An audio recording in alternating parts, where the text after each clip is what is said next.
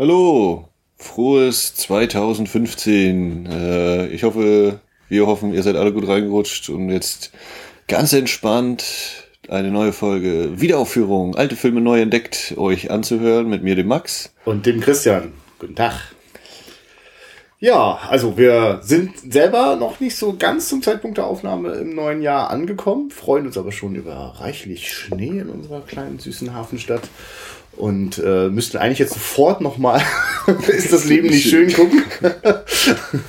Vielen Dank äh, für die Kommentare auch bei Facebook äh, von dem David, der da schon ganz entsetzt war, dass wir da an seinem Lieblingsfilm rumkritteln und äh, auch gleich die das Anhören boykottiert.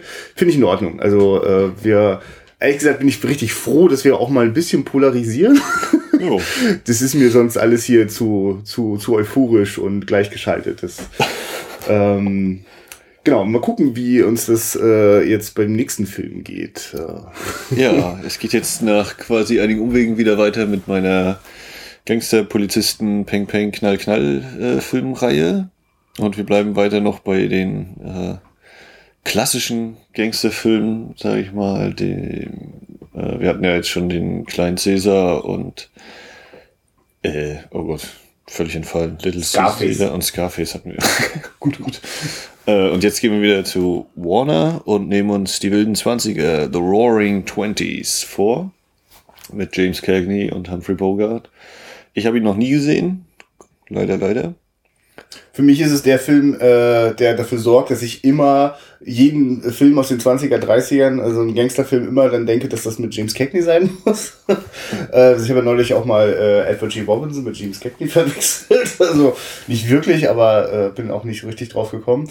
Und ähm, ich habe das Gefühl, dass es schon verdammt lang her ist, den gesehen habe. Also ich glaube, das ist jetzt, glaube ich, so ähnlich wie bei ähm, Ist das Leben nicht schön. Ich habe diesen Film jetzt so als richtig großartigen äh, Gangsterfilm-Klassiker abgespeichert und mal gucken, was danach übrig bleibt. Ja, und wir werden uns den jetzt angucken und dann werden wir aus. So, Film ab. Das waren also die wilden Zwanziger, die Roaring Twenties. Von Raoul Walsh. Ach, was für klangvolle Namen. ja, ich habe gleich wieder überlegt, Raoul Walsh. Was hat der sonst noch gemacht? Western? Ich bin gerade wieder in meine... High Sierra, ich habe gerade auch nochmal so durchgeblättert. äh, ich kenne ganz vieles überhaupt gar nicht von dem. Der war auf jeden Fall äh, schwer beschäftigt. Ich habe irgendwie 130 äh, Filme gerade gezählt. Okay, na gut. Ich überlege, also der Name sagt mir auf jeden Fall was, aber dann war gleich wieder dieses, ja, aber Filme gesehen. Hm. Also White Heat äh, zum Beispiel ist tatsächlich Gut, dann, ne? dann also. habe ich den auf jeden Fall gesehen. ja, äh, äh, die wilden 20er, Roaring Twenties, ein Film mit James Cagney und Humphrey Bogart und Priscilla Lane in der weiblichen Hauptrolle. Es geht um, oh ja, geht gleich mal los mit den Namen. Also, James Cagney spielt einen Soldaten im Ersten Weltkrieg und Humphrey Bogart spielt einen Soldaten im Ersten Weltkrieg. Uh, Humphrey Bogart heißt George.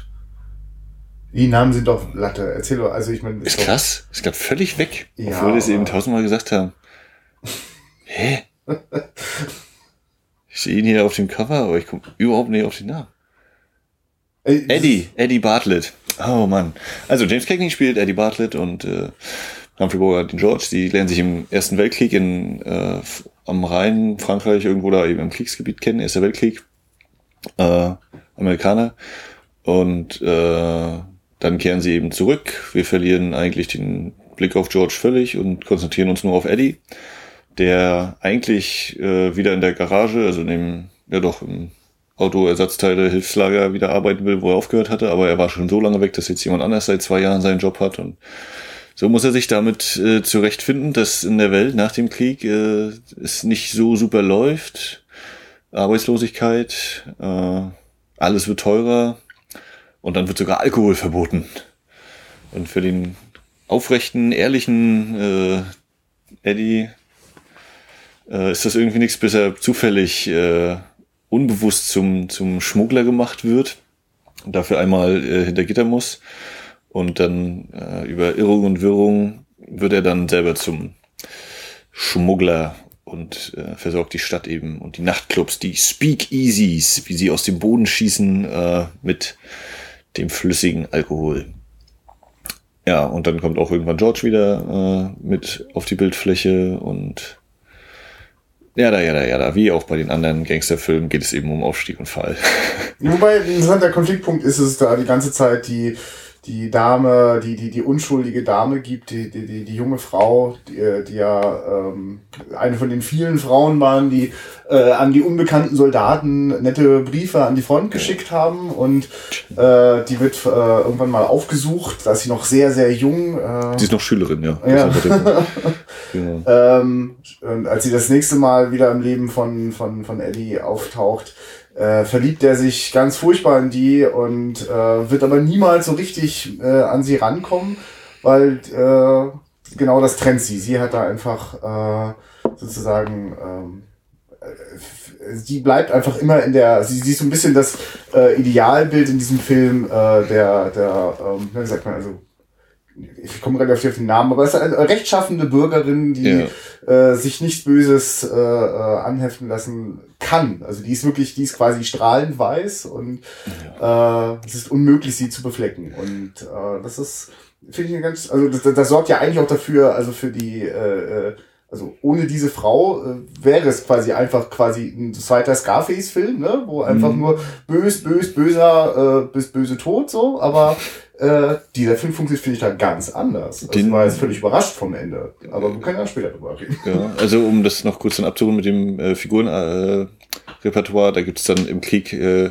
lernen George und Eddie noch einen Anwalt kennen oder jemand, der gerade äh, mit seinem Jurastudium beendet hat und äh, eigentlich gar nicht hier sein will im Krieg und das ist nichts für ihn und ah, er will bloß wieder nach Hause, möglichst schnell.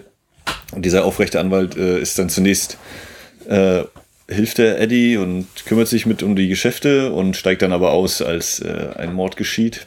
Und er ist auch derjenige, der äh, mit der Jean glücklich wird, mit der tollen Frau, ja. auf die Eddie so steht. Ähm, ja, weil du jetzt gerade schon eben Scarface ansprachst. Also ich finde, der hat hier eine ganz andere äh, oder ja, Tragweite, der macht nochmal ein ganz anderes Panorama auf. Mhm. Also der, der äh, Film äh, macht einmal so, hallo, Porträt von Amerika 1920 oder eben Anfang 19, äh, Ende 1910er Jahre, Anfang 1920 bis eben 1930 so ungefähr. Immer so mal die, die Stimmung in Anführungszeichen des Landes wird eingefangen und dann gibt's eben diese ja, dieses Drama, was sich da entspinnt. Mhm. Und das spielt eben rein zufällig, weil es natürlich sich gut verkauft äh, in dieser Gangsterwelt. Ja, aber genau, es ist, also schickt sich wirklich seinen, an, seinen Titel gerecht zu werden. Es ist ein Film über die 20er, er ist 39 äh, rausgekommen. Das heißt, da ist ein bisschen Abstand äh, zu der Zeit da, was auch dazu führt, dass es gerade so in den Zwischendurch-Montagen auch einen sehr ironischen Ton gibt, ne? Ja. wenn so die Amerikaner, die durstigen Amerikaner gezeigt werden, die diesem Alkohol hinterherrennen und äh, äh, die die Sitten da total verrohen. Das wird auch mit einer gewissen äh, Lust äh, so dargestellt. Das, äh, mhm. Also gerade auch hier, wenn dann eben kommt, ja, jetzt kommt ihr aus dem Krieg wieder und äh, eigentlich interessiert es keinen mehr außer die Verwandten und wo bei den ersten Paraden war dann eben noch so Riesenaufgebot und dann die kommen vom Schiff und da die Lagerarbeiter schubsen die schon weg ja. und so bei den Kriegsheimkehrern. Äh, oder dann eben, ja, die Röcke der Frauen werden immer kürzer und dann gibt es eben so Bilder vor Gericht, ja, man kann schon die, die Knöchel sehen und all so eine Sache. Und das ist eben, genau, weil, weil das auch wirklich sehr bitter ist, wie da die Kriegsheimkehrer keinen keinen Platz finden und das wirklich auch sehr deutlich inszeniert wird als äh, wirklich, also es gibt kein, keine Möglichkeit für die irgendwie äh, äh, in einer gerechten Welt irgendwie anzukommen, sondern sie, sie sind förmlich gezwungen äh, zu Kriminellen zu werden, weil es mhm. sonst keinen Platz für sie gibt, keinen, keinen Arbeitsplatz.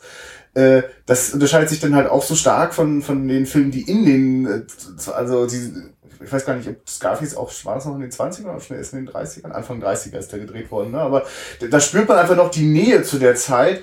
Äh, da muss dann am Anfang auch der, der, der Sicherheitshinweis hinkommen und so eine Sache. Das gibt's hier nicht. Und es gibt eine ganz, also meine Sympathien sind ja ganz klar verteilt. Also ich kann das richtig gut verstehen, warum äh, der Eddie dort auf die schiefe Bahn gerät. Ne? Mhm. Also äh, es gibt gar nicht so ein Gefühl von, äh, ja, das ist jetzt so ein, so ein das ist jetzt so ein Anti-Held. Nee, nee, ich verstehe das schon. Und eine ganze Weile lang geht das ja so auch auf den schmalen Grad, dass er zwar kriminelle Dinge tut, aber naja, also das Schlimme ist halt, dass er Alkohol verkauft. Okay, so mm. what. Ne? Es kriegt halt erst den Bruch, äh, wenn dort die erste Leiche auftaucht. Ne? Ja, das ist, wenn wir jetzt äh, gerade an unsere letzte Besprechung mal zurückdenken, ne, wo es eben den guten und den bösen Kapitalisten ja. gab, oder den ja, Banker, ja. haben wir hier jetzt auch so den guten und den bösen Verbrecher. Ne? Der eine, der eben nur diesen Alkohol halt äh, verticken will und äh, weil er eben nach oben will. Aber sonst wird er ja durchaus äh, positiv gezeichnet. Ne? Er ist so auch nicht der, äh, der, der Aufrechte ist er eben ehrlich und er ist jetzt auch nicht der, der alle umbringen will oder mhm. direkt umbringen will oder da, da ist er, wirkt er schon so eben, ja, man, man kann das schon irgendwie nachvollziehen. Ne? Also es ist gute Charakterzeichnung, finde ich. Und dann haben wir natürlich äh, auch ein dezent überzeichnet, gerade zu Beginn. Dann kriegt er äh, Humphrey Bogart als äh, den Teufel in Person, Person, der eben alles und jeden umbringt. Also da geht's eben darum, die, die reden gerade noch, äh, sind in so einer Schlacht und reden gerade noch, ja, hm, was ist denn nun mit diesem Waffenstillstand, ob der jemals kommt? Ach, das ist nur ein Gerücht.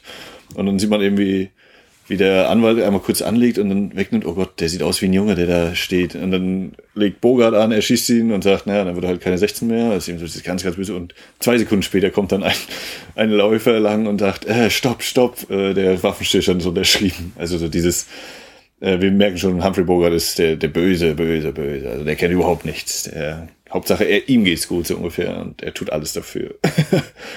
das ist da ein bisschen überzeugt. Aber insgesamt trotzdem, äh, ja, finde ich das gut. Die, mhm. Also die, die Darstellung der Charaktere ist ja ist, äh, gelungen. Also ich fühle da auch mit, gerade mit Eddie eben so dieses. Also äh, bis, bis äh, äh, wenn dann der letzte Akt äh, des Films eingeläutet ist, bin ich dann auch emotional komplett dabei. Ich war am Anfang schon wieder sehr krass irritiert von, also einer Form der Inszenierung, die mir aus heutiger Sicht einfach wahnsinnig befremdlich ist, weil es äh, also sehr krass mit dem Holzhammer ist, ähm, äh, also auch wirklich so die Figureneinführung, also ich, also es ist für mich extrem unfilmisch, wie die äh, Filme, äh, wie die, wie die Figuren eingeführt werden, ne? weil mhm. so man, man versammelt sich da so in einer Grube, kommt so nacheinander reingeplumpst und alle tragen auf ihren Lippen die ihre Charakterisierung, ne? als könnten äh. sie es nicht spielen, als als wären sie nicht schon großartig besetzt. Das ist total geil, Humphrey Bogart, als zu diesen dieses dieses schmierig böse und und und und und ja, also, die, also dem, dem sehe ich sozusagen die Gewissenlosigkeit schon an. Ne? Also die muss er dann eigentlich gar nicht noch mit irgendwelchen Sprüchen transportieren. Das passiert aber, das macht es mir am Anfang ein bisschen schwer. Ähm, und dann passiert aber was, was ich wirklich faszinierend finde, wo ich auch gar nicht, also da kriege ich das gar nicht filmhistorisch auseinanderklabüstert, wie das kommt. Aber äh, wann immer der Film immer wieder in diese Montagen reingeht, mhm. ist das äh, extrem filmisch. Ist das, also da habe ich fast das ja. Gefühl, äh, ein, ein, ein Martin Scorsese oder Tim Burton äh, schon vorausahnen zu können, wie da die Kamera schräg liegt, äh, wilde Reißschwenks, äh, aufregende Schnitte. Das ist also Überblendung. Wirklich, ja, ja, genau. Also, also wirklich also äh, mit einer ganz, ganz extrem filmischen Sprache, also mit, mit äh, extremen Close-ups und, und starken äh, Licht-Schattenspielen gearbeitet, wie das sonst im Film fast gar nicht auftaucht. Ich finde das eigentlich total interessant, dass äh, der Film dann immer wieder so in ganz klassische äh, Totalen äh, so sich zurückzieht und mhm. dann ist das so vom Spiel eher unspektakulär, äh, also also äh, von der Inszenierung unspektakulär, aber wann immer es in diese Montagen geht, mhm. volle Kanne. Ich habe fast das Gefühl, als würde man es gerade erst versuchen. Ich meine, äh, oder, oder sozusagen dem Publikum noch nicht zutrauen, einen ganzen Film so zu inszenieren. aber es gibt da schon immer wieder diese Ansätze, die natürlich dann auch besonders beeindruckend wirken. Mhm. Und äh, äh, es, es gibt im Grunde genommen ja, also ich meine, es gibt dann einmal äh, eine sehr aufregende Schießerei, wo das dann auch innerhalb des Films, außerhalb einer Montage, dann auch so eine äh, ähm, so, ein, so ein Tempo aufbauen. Mhm. Ja, genau. Ansonsten ist das genau das Erzähltempo ist sonst einfach sehr zurückgenommen. Ja. Äh, dreht aber dann in diesen Montagesequenzen extrem auf und genau. äh, als wäre das auch so vielleicht so wie so ein geschützter Raum, in dem darf man dann auch experimentieren. Ne? Also da passieren auch wirklich ganz aufregende Kamerafahrten, die sonst überhaupt nicht zu sehen sind. Äh, aber also irgendwie, also am Anfang dachte ich so, ach schade, dass der ganze Film nicht so inszeniert ist und dann irgendwann beginnt es aber so einen Rhythmus zu entwickeln, gerade weil das ja auch über einen sehr langen Zeitraum, also wirklich äh, mhm. äh, über ein ganzes Jahrzehnt äh, die Geschichte ausbreitet, äh, funktioniert das dann irgendwann ziemlich gut. Und ja. ich meine, was, also ich, das sind einfach Bilder gerade an dieser Stelle, wo ähm, äh, der Börsencrash kommt. Ja. Ne? Das, das ist ja wirklich krass, was da an Bildern passiert. Mhm. Das sind also Effekte, die ich äh, so überhaupt noch nicht in irgendwelchen 30er-Jahre-Filmen bewusst wahrgenommen habe. Zum Beispiel sieht man da so die Wolkenkratzer und es wird gerade erzählt vom Nachrichtensprecher, dass da die ganze Börse zusammenkracht und alle Leute ihr Geld verlieren. Und dann plötzlich zerschmelzen diese Wolkenkratzer und laufen so nach unten weg. Also was man heute mit äh, einer Computer-Morph-Animation machen würde. Dort schön handgefertigt wirklich total krass. Oder eben so eine, sieht eben wie aus einer total eine, eine große Treppe, ist ja. die untere Bildhälfte, wo die Menschen rumlaufen und da drauf um, ähm, am Ende der Treppe ist eben dieser Börsenticker, der immer ja. größer wird, immer größer wird und dann macht er einmal Puff ja. und diese Blase platzt eben. Okay, also, äh, also ich finde, äh, sehe ich, sehe ich alles sehr ähnlich. Äh, ist ein starker Tempowechsel immer diese äh, was ich eben meine, wenn dieses Panorama aufgemacht wird, was ist eigentlich so in Amerika allgemein los, ja. wie der, der Film selbst spielt ja eher in New York, dass dann eben äh, da müssen wir den Zeitraffer anschmeißen. Also machen wir jetzt ja. hier wilde Sau und zeigen mal hier zack, zack und Überblendung und äh, Kamera wird schräg gehalten und links, ja. rechts, wusch, wusch, wusch, das Tempo wird richtig hochgezogen und dann kommt eben wieder, in Anführungszeichen, wird wieder ein bisschen runtergefahren. Es geht um die Charaktere, die Dialoge mhm.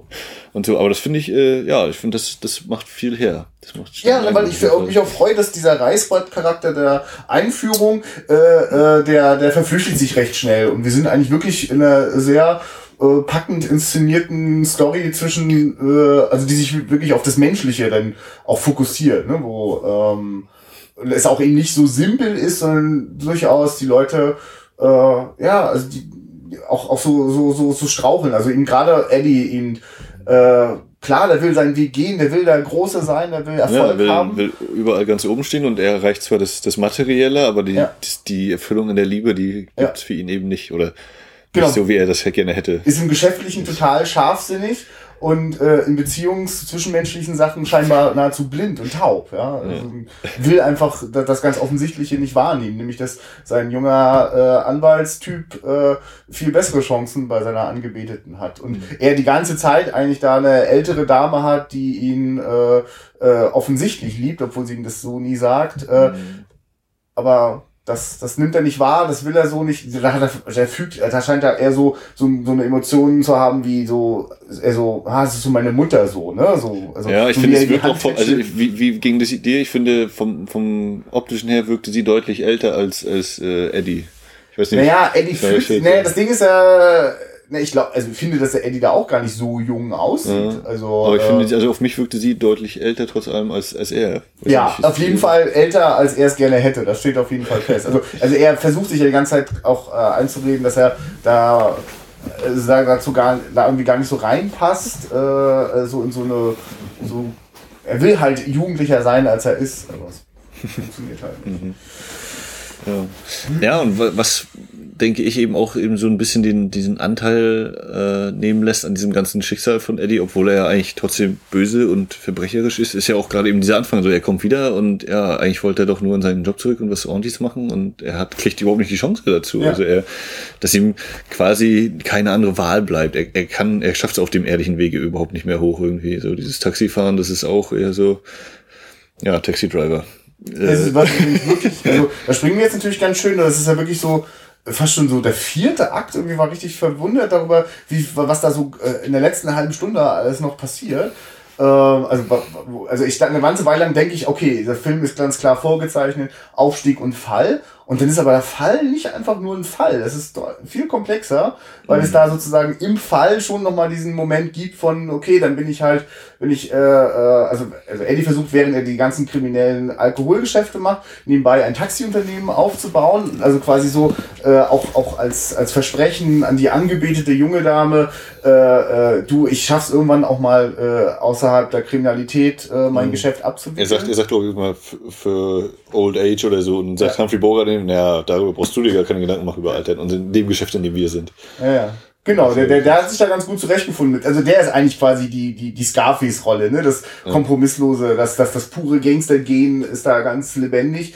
Aber äh, ähm, äh, James Cagney verliert halt äh, sein, sein Taxiunternehmen äh, im, im Börsencrash und hat am Ende dann nur noch ein Taxi, das ihm äh, da gnädigerweise überlassen wird. Und das ist dann wirklich krass, weil dieser Moment, wenn er als Taxifahrer wieder auf wie heißt Jean, Jean, Jean, ja. Jean äh, trifft, die, die junge Frau, die mittlerweile mit dem Anwalt verheiratet ist und einen vierjährigen Sohn hat, als der die wieder trifft und die ihm ins Taxi steigt, das ist, das ist nahezu eins zu eins inszeniert, also wirklich von den Einstellungen, wie die Schlussszene von Taxi Driver, wenn Sybil Shepard nochmal bei Robert De Niro einsteigt.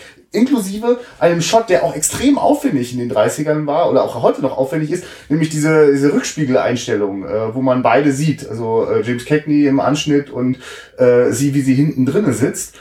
Ähm, und das war so richtig so krass. Das ist, ist ganz offensichtlich von Martin Scorsese äh, zitiert, visuell. Mhm. Und es ist sogar ein ganz ähnliches Gefühl, steckt so drinne. So dieses, ja. äh, jemand, der, der ganz krasse Taten hinter sich hat, jetzt so, so runter reduziert wieder, mhm. so. Ähm, und, und, aber, ja, genau, es liegt einfach so eine Geschichte zwischen denen. Und das hat so eine ganz seltsame Spannung. Und ja, war, war, war richtig, äh, krass, das wiederzusehen. Nur ganz kurz, weil, weil wir vorhin auch schon gerade über einige Effekteinstellungen gesprochen haben, Animationen, da gibt es wirklich Momente, in denen die Buchstaben auf die Zeitung fliegen und so. Also wirklich krasse Sachen. Also das ist auch aus heutiger Sicht äh, äh, äh, noch total äh, beeindruckend. Und ähm, genau, diese Einstellung vom Rückspiel ist auch sehr aufwendig, äh, eigentlich dieser Spezialeffekt. Äh, du hast vorhin nachgeguckt, du hast diesen, diesen, diesen Namen wiedererkannt von dem Byron, Typen. Byron Heskin. Ja, und Byron Heskin, also dort für die Spezialeffekte zuständig, hat später dann aber auch als Regisseur gearbeitet. Ja, Robinson Crusoe on Mars, ich weiß gar nicht, wie der auf Deutsch ist, oder Krieg der Welten 53 hat er noch. Ja, aber äh, hallo, ne? Also wie krass, also ein Spezialeffekt-Typ, der dann äh, äh, ins Regiefach wechselt und ja. dann ja, also zumindest Krieg der Welten habe ich halt auch als als als grundlegenden äh, äh, äh, Film, der die die die Spezialeffekte in Hollywood auch vorangetrieben hat, äh, in Erinnerung. Ne? Also der einfach da sehr extrem, also der ohne äh, äh, äh, neue Special Effects gar nicht möglich gewesen wäre. Ne? Also der die ganzen Sachen da ausprobiert hat mit äh, äh, verschiedensten Matte Paintings, die da zusammengemauschelt worden sind und also. Finde ich, also der, der hatte diesen Typen gar nicht vor Augen, äh, also gar nicht auf dem Schirm, dass das also der scheint so vom Kamera-Department dann ja. über, mit über Spezialeffekte und dann auch mal ein bisschen Regie gemacht zu haben. Ja, dann, will ich dir nochmal die Filmografie nochmal durchblättern. Interessanter Werdegang. Ja. ja, da liegt sehr viel. Also weil, weil ich habe wirklich, also äh, ich habe wirklich so das Gefühl, dass diese, diese Montageszenen und die und die, die Spielszenen, die unterscheiden sich wirklich von der Inszenierung so stark, ja. dass mich das gar nicht wundern, wundern würde, wenn, wenn da der Effekttyp da auch einen sehr starken Einfluss drauf hatte, wie, ja. wie, wie, äh, wie die inszeniert worden sind. Vielleicht sogar ein Stück weit auf freie Hand hatte, dort äh, seinen Stil einzubringen. Also quasi so Second Unit, ne? Da ja, macht genau, ihr das mal fertig. Das, also, ja. ja, oder es ganz bewusst eben zu nutzen. Das ist also, Kontrast auf jeden Fall. Ja. Also, also ich meine, also ich finde, dass also diese, diese Szenen so einen starken eigenen Charakter haben wie wie ich äh, von, von, wie ich bei den Vorspänen die Saul Bass äh, äh, gemacht habe, mhm. dass einfach auch diesen Stil wiedererkenne, egal mhm. äh, welchen James Bond oder, oder Scorsese oder, oder Hitchcock man guckt, äh, dass man das einfach wiedererkennt, diesen Stil. So erkenne ich den Stil äh, in, in diesen Montageszenen. Und wäre mal wirklich spannend zu gucken, wo der noch unterwegs war. Ja. Und also ich weiß zum Beispiel nicht, wir hatten denn die, die, die, die Zwischeneffekt-Sachen beim, bei Scarface gemacht. Die waren ja teilweise auch sehr beeindruckend. Das müsste man eigentlich nochmal nachblättern. Mhm. Okay, so viel dazu, zu den Effekten. Ja, ja ähm, und weil wir jetzt, wie gesagt, schon den kleinen Cäsar und Scarface hatten, äh, finde ich, hier kommt es eben dieses Drama noch fast noch stärker zum Tragen. Also die, die Gangstergeschichte ist natürlich auch irgendwie zentral, aber die ist, äh, ja, oder für mich ist das eigentlich nur so die, die, die, die Tapete äh, im Hintergrund für eben das Drama, was sich im Zimmer abspielt. So gerade mit den, oder eben mit äh, Eddie im, im Zentrum. Ja. Davon nochmal. Ist, also wenn ich bei den anderen Filmen immer, oder bei Scarface hat das, also ich hatte vor allem ein Problem mit dem kleinen Caesar, wo ich vieles mhm. eher als Behauptung empfunden habe und es nicht ja. wirklich rübergekommen ist. Äh, bin ich hier komplett drinne und, und richtig gefangen, also bin auch zutiefst berührt, wenn äh, äh, Eddie in, in diese, in diese heile Familienwelt äh, zum Ende einmal reinschaut mm.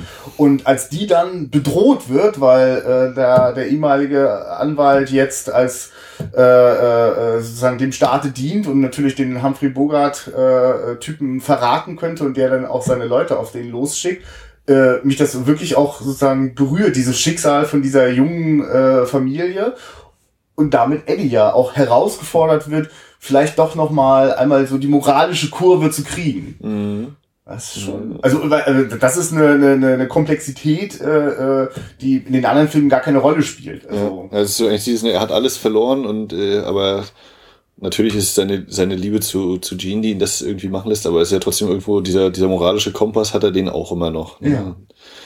Und äh, gerade eben dann dieses selbst jemanden zu ermorden, was hat er bis dahin? Nee, nee nein, nein, das ist halt, das halt der einzige oder? Mord, den, also ich meine, außerhalb des Krieges. Mhm.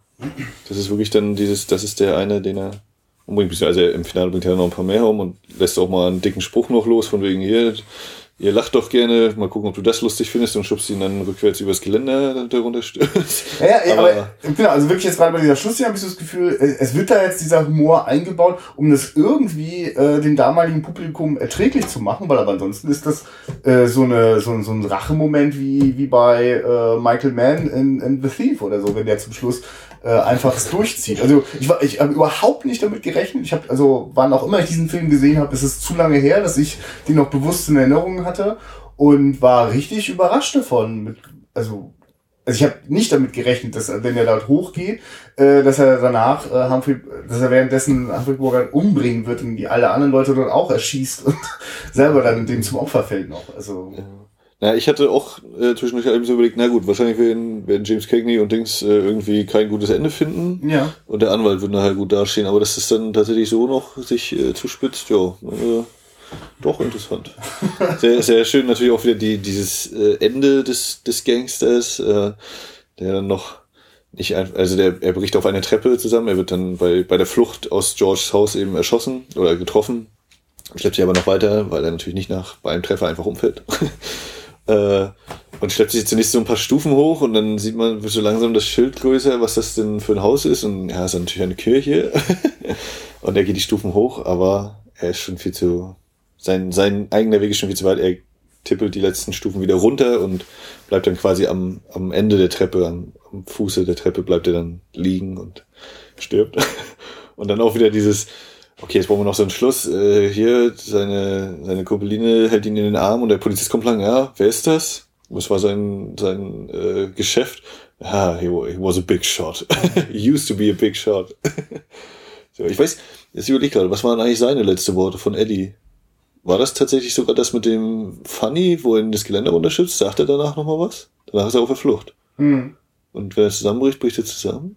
Ja, das ist es, genau, weil, weil es an der Stelle überhaupt nicht mehr quasi das, das, das, das, das Gangsterfilm-Klischee oder, oder so die, die, die, die Konventionen erfüllt, die sich da so in den 20er, 30er Jahren etabliert haben, äh, kriegt er eben nicht, der kriegt keinen letzten Spruch oder so, er stirbt da ziemlich. Also, also bei, bei Rico, beim Little Caesar, war es ja klar, mit dem ja. Of Mercy, End of Mercy, und bei, bei Scarface bin ich mir jetzt nicht hundertprozentig sicher.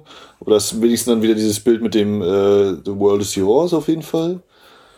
Und bei ihm ist es, ja, na gut, also da liegt, da sagt sie eben noch die, die Grabrede. Hält sie dann noch. Ja.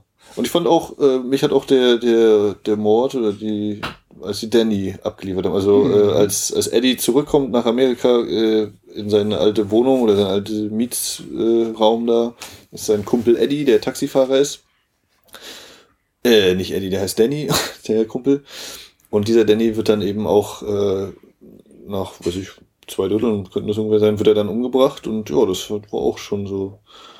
Man sieht auch, wie James Cagney, also ich finde ja, James Cagney spielt sowieso geil und er hat schon mit seiner Stimme und seinen, wie er sich halt bewegt, ist natürlich immer irgendwo ein James Cagney und nicht gerade die Rolle, aber äh, das ist schon beeindruckend so. Mhm. Er da eben na, von mir finde ich wirklich toll auch, dass der, äh, dass das eigentlich, mh, das wird nie, es wird nie völlig zum, zum, zum lächerlichen Extrem getrieben, aber der hat immer wieder so seine Momente, in denen er Schwierigkeiten hat, seine Emotionen zu kontrollieren und äh, so ein Wutausbruch äh, kurz sich mal andeutet, aber ja, immer wenn so die Faust ist, das dann dieses äh, Sinnbildliche, die er dann hochhebt und äh, aber selten zuschlägt. Er schlägt mal zu, aber nicht immer.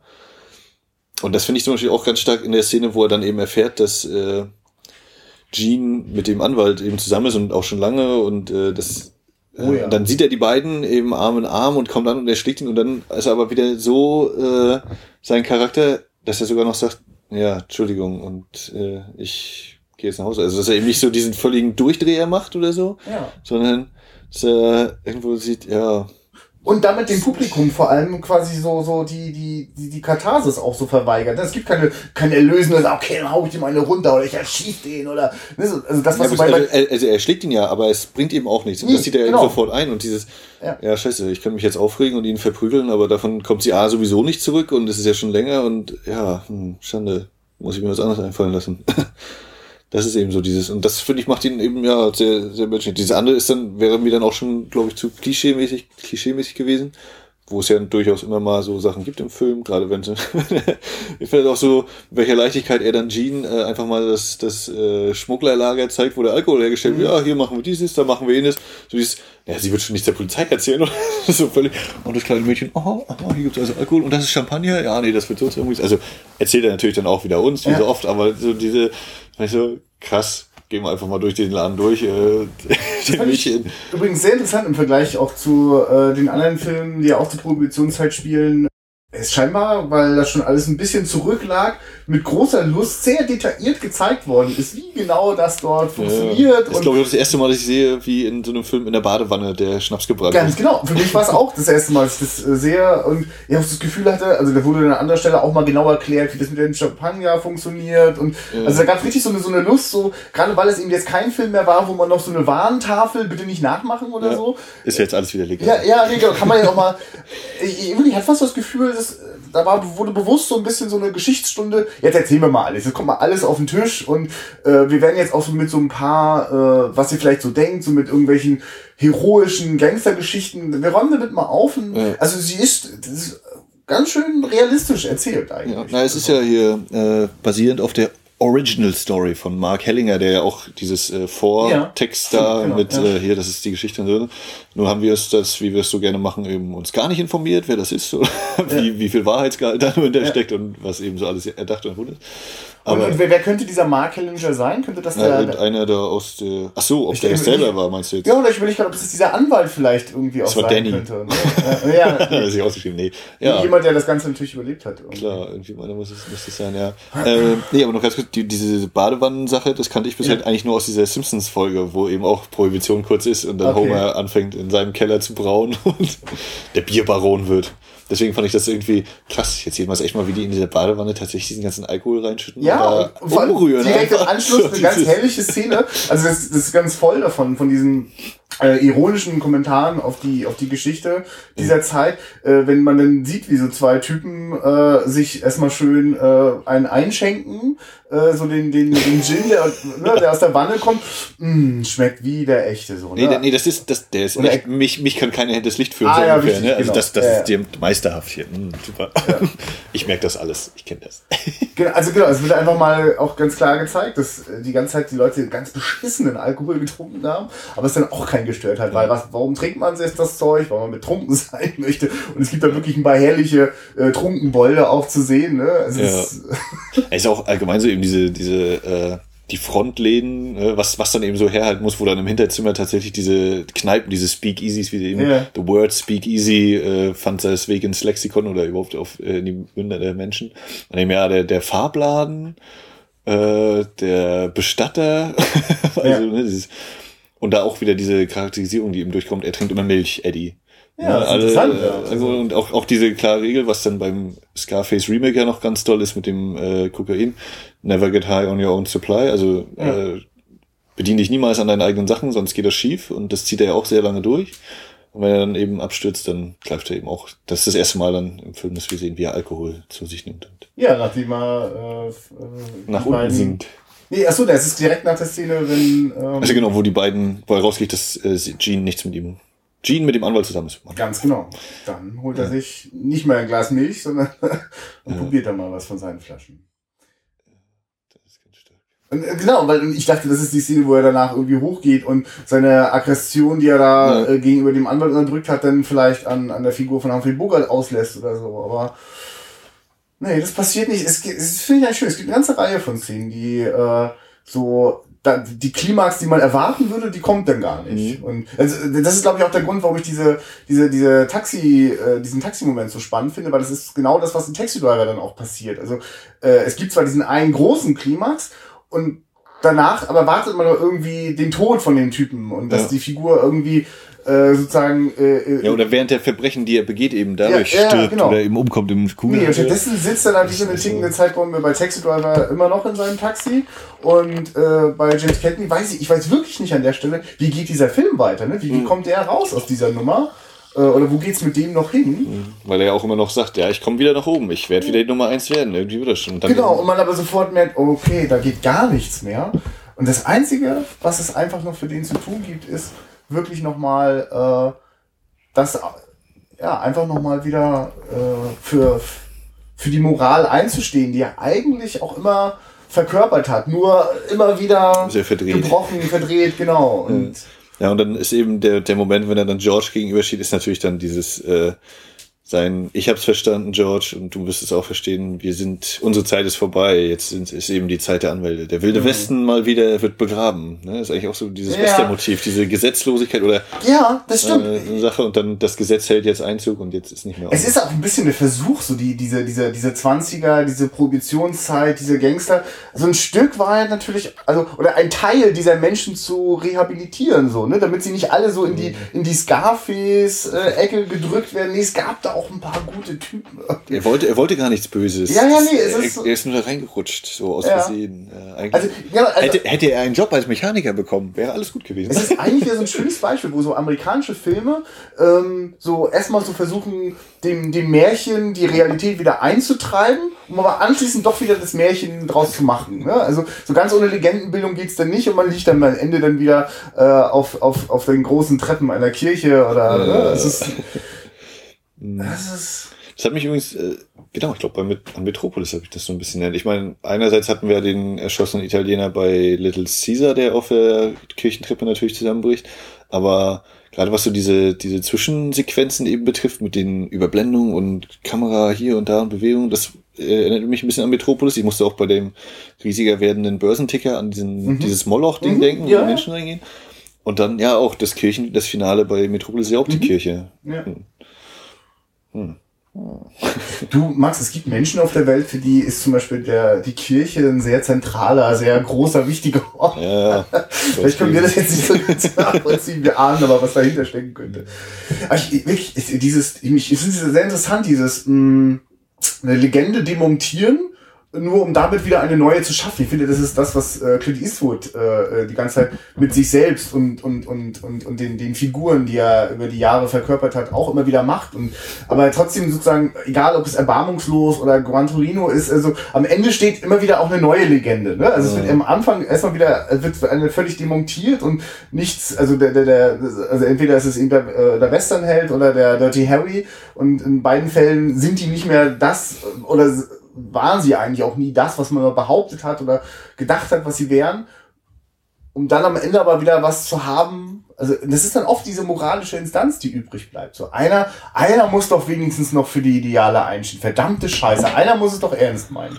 So ist das eigentlich mit der Jim Cagney-Figur. Also Ja, also er steht ja quasi zwischen diesen beiden Extremen. Auf der einen Seite Ja. George, der böse, böse, böse Verbrecher, und auf der anderen Seite äh, der, der Anwalt, äh, der eben für Recht und Ordnung und ein, ein ordentliches Leben mit Familie, Haus und Garten steht. Und dann zwischen eben James Cagney, der halt eigentlich moralisch schon ganz gut eingenordet ist, aber halt auch dieses hat, ich will nach ganz oben, ich will die Nummer eins sein.